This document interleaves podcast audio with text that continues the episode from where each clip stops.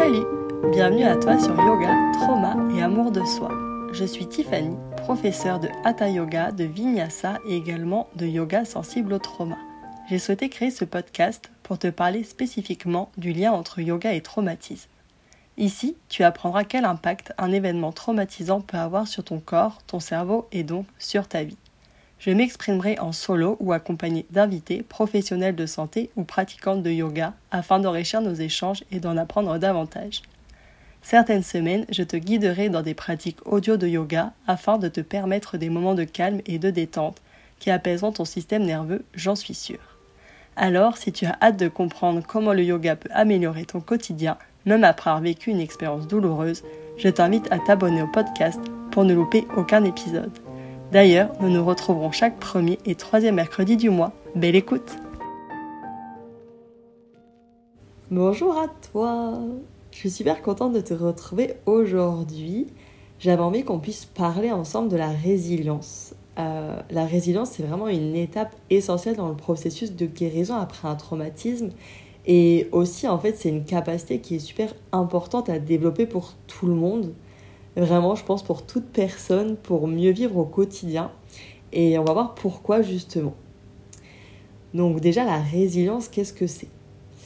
Le mot résilience, ça vient du domaine de la sidérurgie. Moi, avant de préparer cet épisode, je ne savais pas ça du tout. Parce qu'en fait, quand on travaille euh, des métaux, par la suite, ils retrouvent leur forme originelle et en plus solide. C'est assez fou. Et en fait, ce mot, du coup, après, a été transporté au domaine de la psychologie. Euh, d'après le, Larousse, c'est vraiment euh, l'aptitude d'un individu à se reconstruire et à vivre de manière satisfaisante en dépit de circonstances traumatiques. La résilience, euh, elle n'est jamais complètement acquise. Au cours de notre vie et suivant un petit peu les domaines, notre résilience, elle peut être différente. Mais on a tous toute cette capacité, on est tous capables de développer la résilience, même si ça sera plus facile pour certaines personnes que pour d'autres. Et euh, je crois qu'on peut vraiment se demander pourquoi. Pourquoi pour certaines personnes c'est simple de passer à autre chose euh, après euh, un moment compliqué et pourquoi pour certaines personnes ça va être plus dur. Moi je me suis vraiment posé la question. Et déjà, la résilience, elle dépend en fait des circonstances dans lesquelles on a vécu l'événement traumatique, euh, l'événement qui a été difficile, de la nature de l'événement aussi, et du stade de développement dans lequel on était à ce moment-là. Donc c'est l'âge et notre développement aussi. Et ce qui influence notre résilience, c'est aussi nos facteurs de protection interne comme externe. Ils sont tous les deux complémentaires forcément. Et c'est vrai que la protection, c'est vraiment quelque chose de vraiment important. J'en parle assez souvent. Ça revient aussi un peu à la sécurité. La protection, la sécurité, c'est des choses qu'on acquiert à l'enfance, durant notre enfance. Et justement, Boris Cyrulnik, qui est un des auteurs les plus importants concernant le concept de résilience, donc si c'est une thématique qui vous intéresse, je vous invite à euh, faire des recherches et à lire un petit peu les ouvrages de Boris Cyrulnik. Et il explique justement que nos ressources internes, elles sont intégrées dans notre développement dès nos premières années et plus particulièrement dans notre période préverbale, donc avant qu'on apprenne à parler, donc quand on est vraiment plus jeune âge, bébé, très jeune enfant. Les enfants en fait acquièrent ou justement n'acquièrent pas de facteurs de protection. Et les raisons elles peuvent être assez variées, mais en gros, euh, l'acquisition de ces facteurs, elle se fait par rapport à si nos parents sont suffisamment disponibles, sécurisants, attentifs, aimants ou pas assez. Et si un, une enfant, elle a reçu, il a reçu suffisamment de protection, et ben face à un, un événement traumatisant, l'enfant va pouvoir utiliser justement ses ressources internes que les parents ont pu transmettre par justement le fait d'avoir été présent, aimant, disponible. Euh, et donc l'enfant va pouvoir solliciter ça, et aussi puisqu'il aura suffisamment de, confiance, qu'il se sentira suffisamment en, en, sécurité, il pourra aussi faire appel euh, aux ressources externes.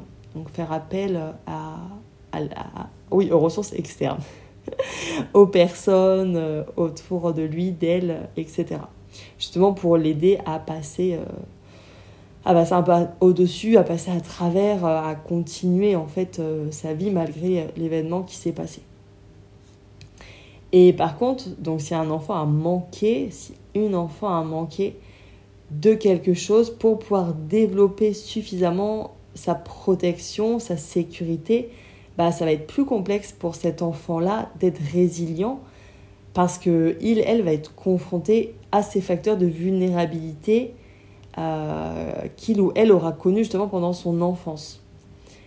Et c'est pour ça que face à un même événement, deux personnes ne vont pas forcément agir, réagir de la même façon si justement la personne a eu la possibilité de développer ses facteurs de protection ou bien a plutôt développé bah, ses facteurs de vulnérabilité.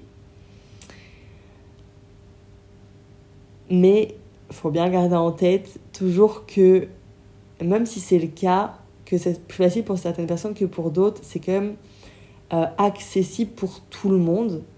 Et oui, pour certaines personnes, ça demandera plus de travail, ça demandera peut-être l'aide de l'entourage, l'aide des proches ou l'aide de professionnels, mais c'est quand même possible pour tout le monde de développer sa résilience. Vraiment, je trouve que c'est super important à garder en tête. Donc là, je vous ai parlé des facteurs euh, internes. Et par rapport aux facteurs externes, du coup, il va y en avoir plusieurs. Donc, il va y avoir forcément l'entourage de la personne qui va être important. Euh, la résilience, elle sera forcément plus facile, plus accessible lorsqu'on a des proches qui sont présents, qui sont à l'écoute.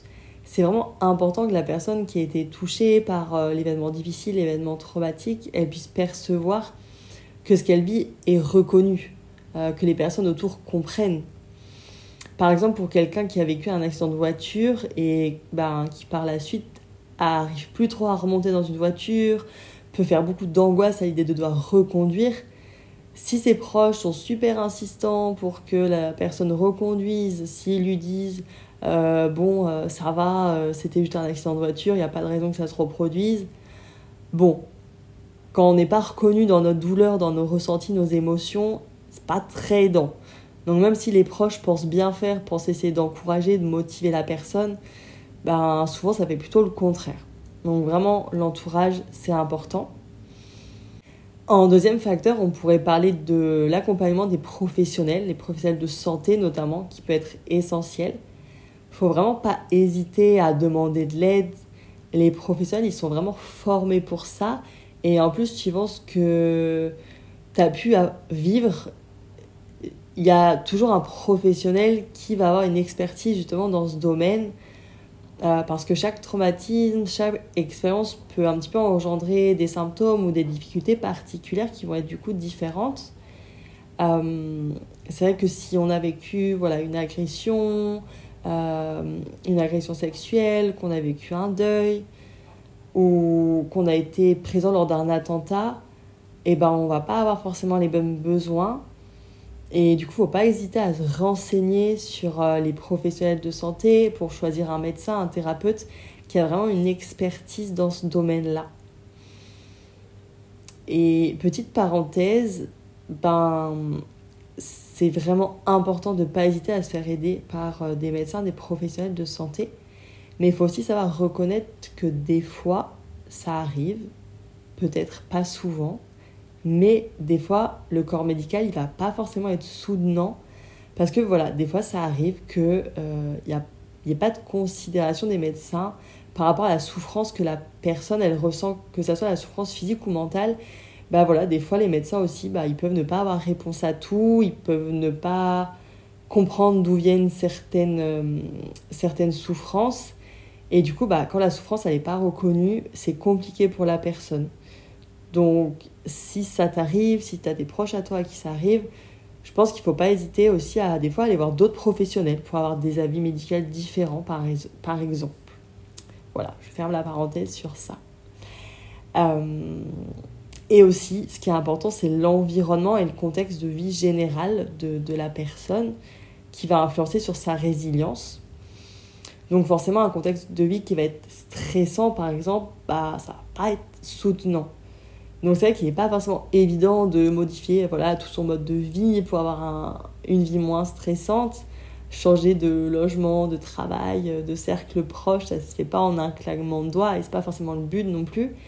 Mais ce qui est possible de faire, c'est peut-être déjà de demander de l'aide à ses proches, à ses collègues, sa famille, pour être par exemple un peu soulagé ou soutenu dans les tâches du quotidien, avoir une charge mentale moins importante. Euh, l'idée en fait, c'est vraiment de savoir, ok, là, quels sont mes besoins? Et qui pourrait m'aider, qui pourrait m'accompagner? On se pose pas assez souvent en fait pour se dire, bah là, je ressens ça ça engendre ça chez moi, quels sont mes besoins, qui peut m'aider? Et en fait, ben, on devrait peut-être prendre plus ce temps-là. Ou des fois, on, se dit, bah non, euh, je vais me débrouiller tout seul, euh, toute seule. Alors que finalement, il y a sûrement des proches à nous qui, sont, qui, sont, qui ont envie de nous aider, qui peuvent être là pour nous. Aussi, ce qui peut aider lorsqu'on vit beaucoup de stress au quotidien, même si c'est quelque chose de super simple que peut-être tu fais déjà, mais c'est d'avoir un agenda.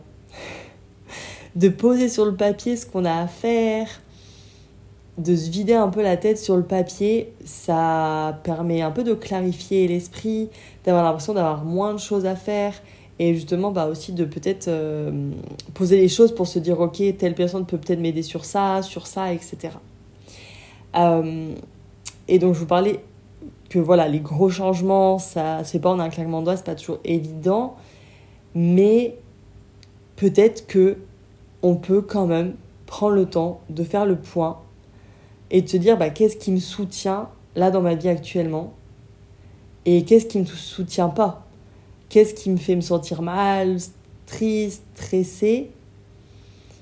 Et en fait, peut-être garder en tête qu'on a tous et toutes le propre pouvoir sur sa vie. Et que même si des fois c'est dur de changer certaines situations en y allant lentement, étape par étape, se rappeler que les choses se font un pas après l'autre, bah, on peut peut-être quand même amener certains changements. Euh, voilà, changer si notre environnement, le, la maison, l'appartement dans lequel on est nous convient plus. Bon, bah voilà, je commence à regarder peut-être des annonces pour déménager, je commence à voir euh, quel est mon budget, ou si les personnes que je fréquente, bah, elles me conviennent pas, ben voilà, essayer de peut-être euh, aller dans des cercles qui nous conviennent plus, essayer de rencontrer d'autres personnes pour peut-être moins voir les personnes qui sont pas soutenantes pour nous. Voilà, c'est vraiment de se dire, ben, je fais un peu un état des lieux, qu'est-ce qui est soutenant pour moi au quotidien dans ma vie aujourd'hui et qu'est-ce qui est pas soutenant. Et voilà, même si c'est dur les changements, c'est dur les habitudes, il y a un moment, ben, on a le pouvoir sur notre vie et euh, bah, peut-être progressivement pouvoir apporter des changements, ça peut être aidant. Mais encore une fois, étape par étape, sans pression, euh, voilà, tranquillement. Donc pour résumer un peu là sur cette première partie, euh, la résilience, elle s'appuie donc sur trois points principaux. C'est donc le sentiment de sécurité interne, euh, qui est lié du coup à nos expériences notamment les expériences précoces, donc quand on est vraiment en bas âge, avec nos figures d'attachement, donc particulièrement nos parents ou les adultes qui se sont le plus occupés de nous quand on était petit. Aussi l'estime de soi qui va être super importante, qui est aussi influencée par nos expériences dans l'enfance et tout au long de notre vie, et euh, le sentiment que on a euh, de soi-même, le sentiment de, de notre efficacité. C'est vrai qu'on ne parle pas souvent de ça, euh, du sentiment de s'en sentir efficace ou pas.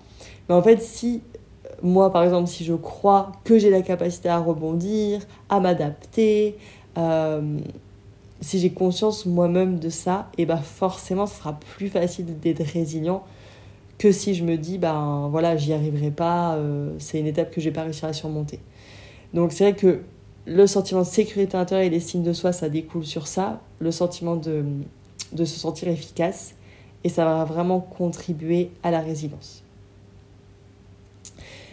Pour essayer de développer justement notre capacité de résilience, il y a des petites choses qui sont un petit peu euh, possibles à mettre en place. Déjà, ça va être de mettre des mots sur ce qui a été vécu, sur l'événement difficile, sur l'événement traumatique. Parce que justement, pendant l'événement traumatique, en général, avec euh, le trauma de choc, donc les, les, traumas qui sont dans un instant assez court, quand il y a un événement, ça va tellement vite qu'en en fait, on n'a pas le temps de mettre des mots sur ce qui se passe. Et pendant le trauma de développement, c'est plus long en général, c'est sur plusieurs semaines, plusieurs mois, voire années.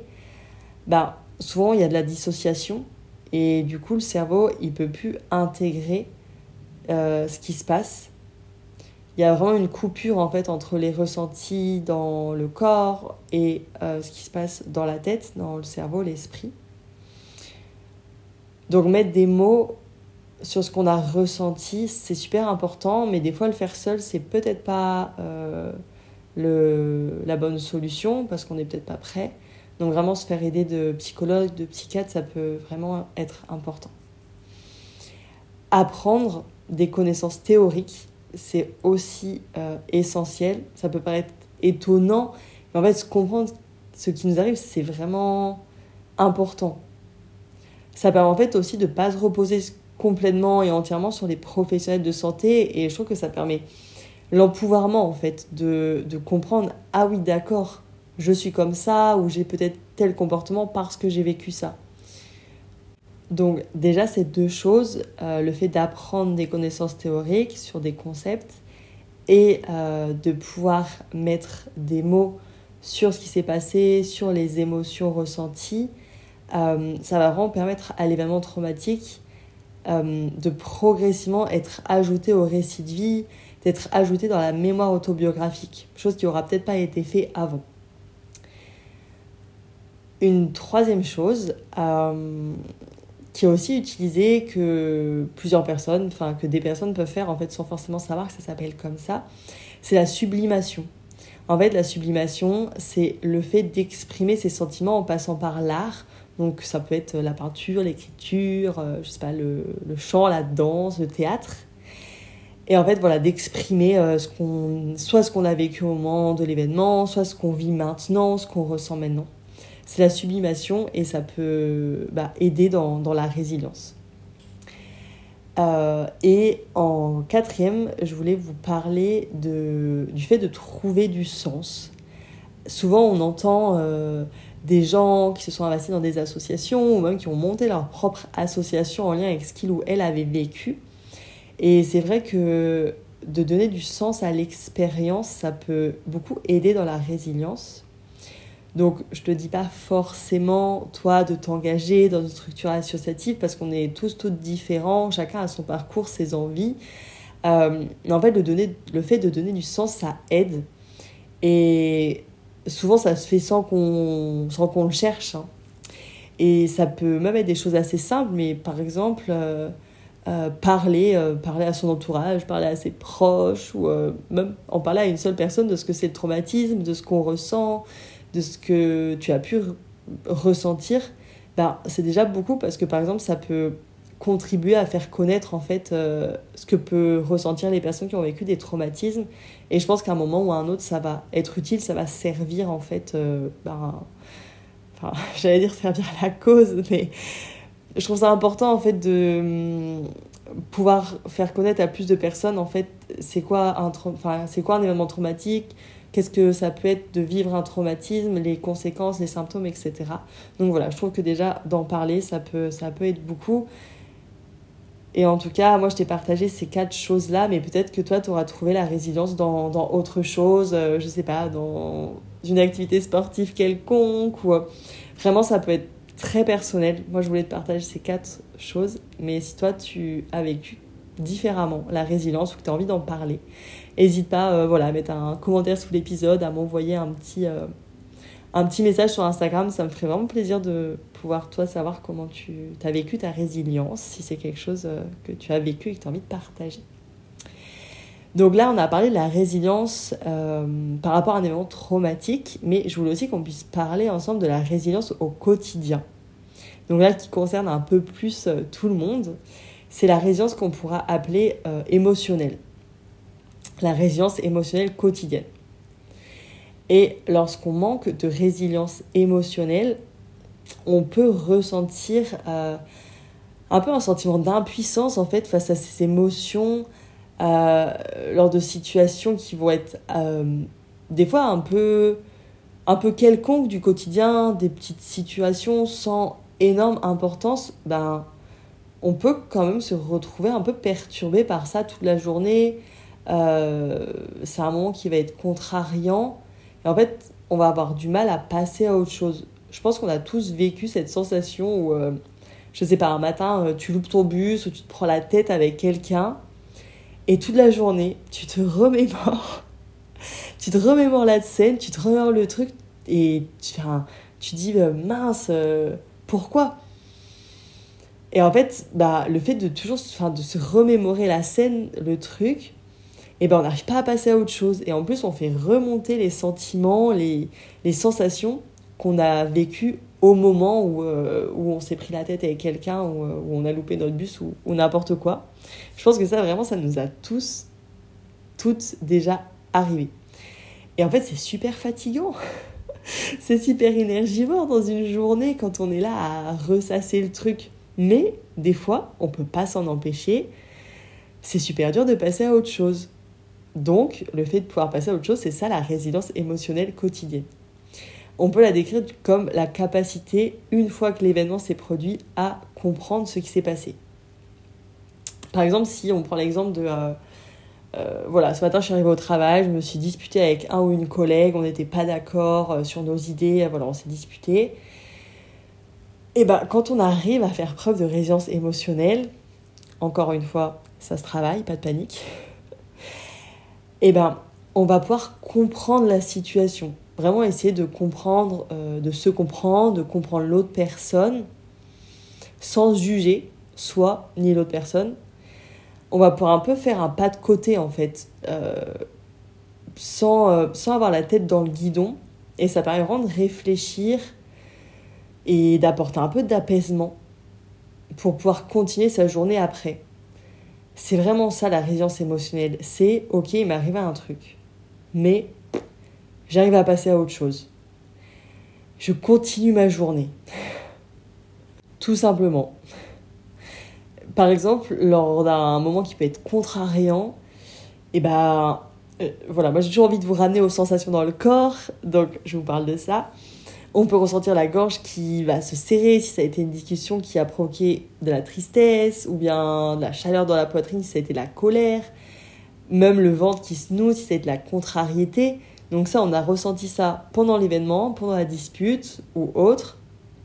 Et ben après, ça passe à nouveau, on retrouve des émotions plus agréables et on ne garde pas à se traîner ces sensations désagréables toute la journée en fait.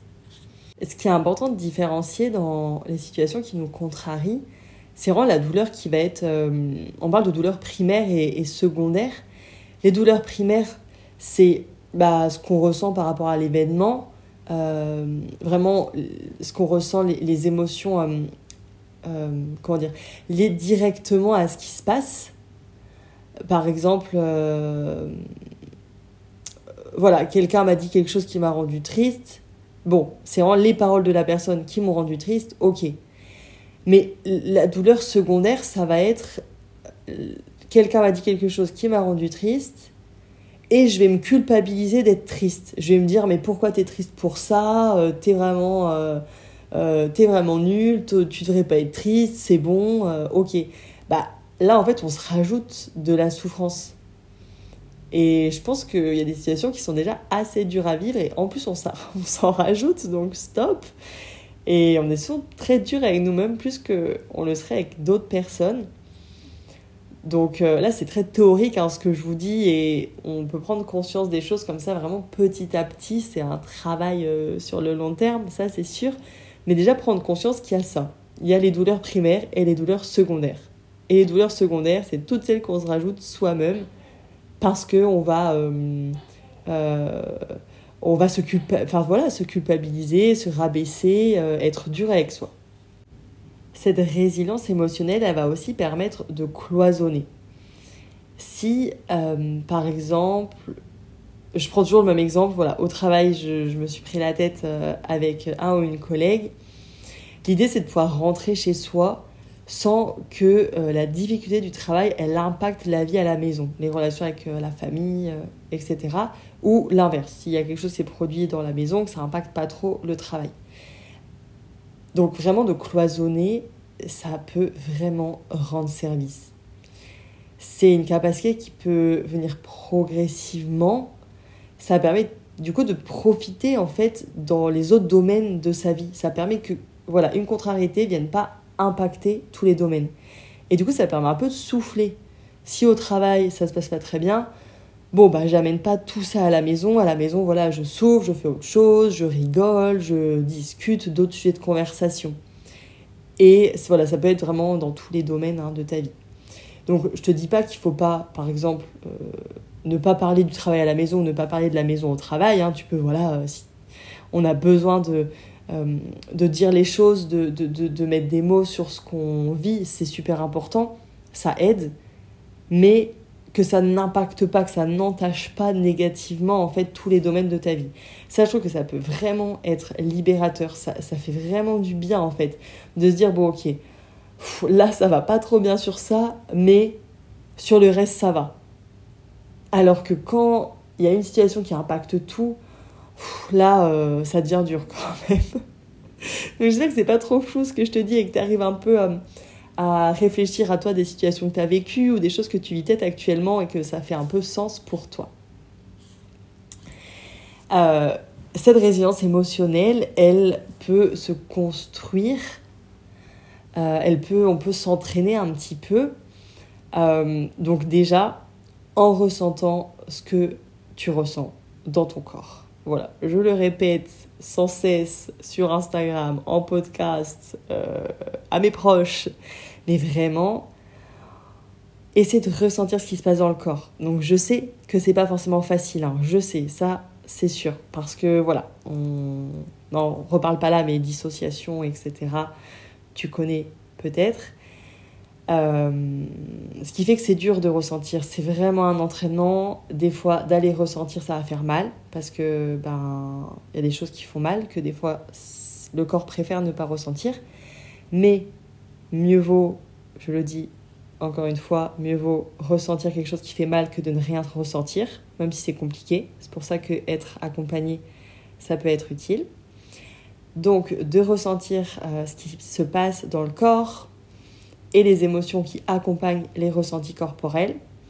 Ça permet de pouvoir nommer, euh, d'expliquer à quelqu'un, par exemple, ce qu'on ressent. Donc ça, c'est pas totalement facile de toujours être transparent, de dire, bah écoute, euh, là, ce que tu me dis, chez moi, ça procure ça, je ressens telle émotion, mais pourtant, c'est vraiment important. Donc c'est un exercice à expérimenter sur la durée. Euh, et suivant les contextes, des fois c'est plus facile parce que dans certaines situations on se sent plus euh, en confiance, plus en sécurité, donc ça va être plus facile de pouvoir exprimer euh, ses émotions. Donc ben, l'idée c'est de pouvoir profiter justement de peut-être ces espaces où on se sent plus à l'aise pour parler. Et plus tard, quand on aura avancé sur nos chemins, sur notre chemin, on pourra essayer de parler de ce qu'on ressent dans des environnements où on est peut-être moins à l'aise, parce qu'on aura plus confiance et garde en tête que ce que tu ressens, personne n'a droit de juger ce que tu ressens. Ben, parce que c'est personnel et il n'y a que toi qui ressens ça. Donc si tu exprimes des sensations dans ton corps, des émotions, et que quelqu'un te contredit ou te dit quelque chose de négatif, bah juste euh, la personne a tort en fait. Parce qu'il n'y a que toi qui peux avoir raison sur ça, donc garde bien ça en tête et tout ce que tu ressens c'est juste, c'est ok progressivement avec du travail, en s'exerçant, voilà, euh, sans forcément y faire attention tous les jours, mais petit à petit, de réussir à dire sa vérité sans euh, trop s'inquiéter du regard des autres personnes, bah vraiment, c'est super aidant. Et en dernier, ça peut être de cultiver aussi les émotions qui nous font du bien. Voilà, ça peut paraître un peu, euh, un peu bateau, mais de venir cultiver euh, la joie, euh, le plaisir, rigoler. et eh ben euh, un peu de légèreté, ça fait du bien. Donc voilà. Euh, au maximum, faire des, activités qui nous font du bien, voir des gens qui nous font du bien, qui sont soutenants, qui, qui nous apportent du positif, bah, ça fait plaisir quoi. Donc voilà pour ce podcast sur la résilience. Euh, il aurait été un peu long. Euh, la résilience, c'est une thématique qu'on travaille dans le programme Retrouve ta vie d'avant euh, en mieux. Donc mon programme de yoga sensible au trauma pour les personnes, pour les femmes qui ont vécu un ou des traumatismes et aussi qui souffrent de stress chronique parce que c'est vraiment un, programme où on va travailler sur le fait de rééquilibrer son système nerveux. Et le stress chronique, comme le traumatisme, eh ben, ça vient déséquilibrer ton système nerveux. Donc super important de le rééquilibrer pour pouvoir euh, bah, être moins stressé, être moins angoissé, avoir un meilleur sommeil, une meilleure digestion. Bref, être mieux au quotidien. Donc si toi aussi tu as envie d'expérimenter, d'en apprendre davantage sur la résilience, ou si tu curieux de connaître euh, quels sont le contenu des 8 autres modules du programme, je t'invite et je te laisse cliquer sur le lien qu'il y a euh, dans les notes de l'épisode du podcast et tu peux rejoindre le programme. Donc c'est un programme de yoga sur 4 mois où il y a euh, de la théorie et de la pratique. Parce que comme je te le disais, c'est super important d'avoir certaines notions théoriques, mais on ne peut pas faire sans la pratique. C'est quand même un programme de yoga avant tout. Avant tout. Donc on va faire des pratiques posturales, mais aussi de respiration, de relaxation. C'est un programme qui est vraiment complet. Et tu peux rejoindre le programme jusqu'au 26 juin 2023. Et si euh, tu achètes et rejoins le programme avant le 14 juin 23h59, tu peux bénéficier de moins 10%. Tu as la possibilité de réaliser ton achat en payant en 3 fois, en 5 fois ou même plus. Si tu as besoin, n'hésite pas à me passer un message, on peut toujours s'arranger. J'ai envie que ce programme il soit vraiment accessible à toutes les personnes qui ont envie de le faire. Donc on trouve toujours une solution. N'hésite pas à venir m'envoyer un petit message si tu as une question sur le programme. J'espère que l'écoute de ce podcast t'aura été agréable, que tu auras appris quelque chose. Et si tu penses euh, que ce podcast peut être utile à un ou une de tes proches, je t'invite à le partager et peut-être même à le noter si tu en as envie sur la plateforme d'écoute de ton choix. Je pense que j'ai assez parlé pour aujourd'hui. Je te souhaite une merveilleuse journée. Si tu as des idées ou envie que j'aborde certains sujets dans les épisodes de podcast prochains, pareil, envoie-moi un message. Moi, j'adore qu'on puisse discuter sur Instagram ou même par mail, par message. Donc, euh, la porte est grande ouverte. On pourra en discuter ensemble. Je te dis à très bientôt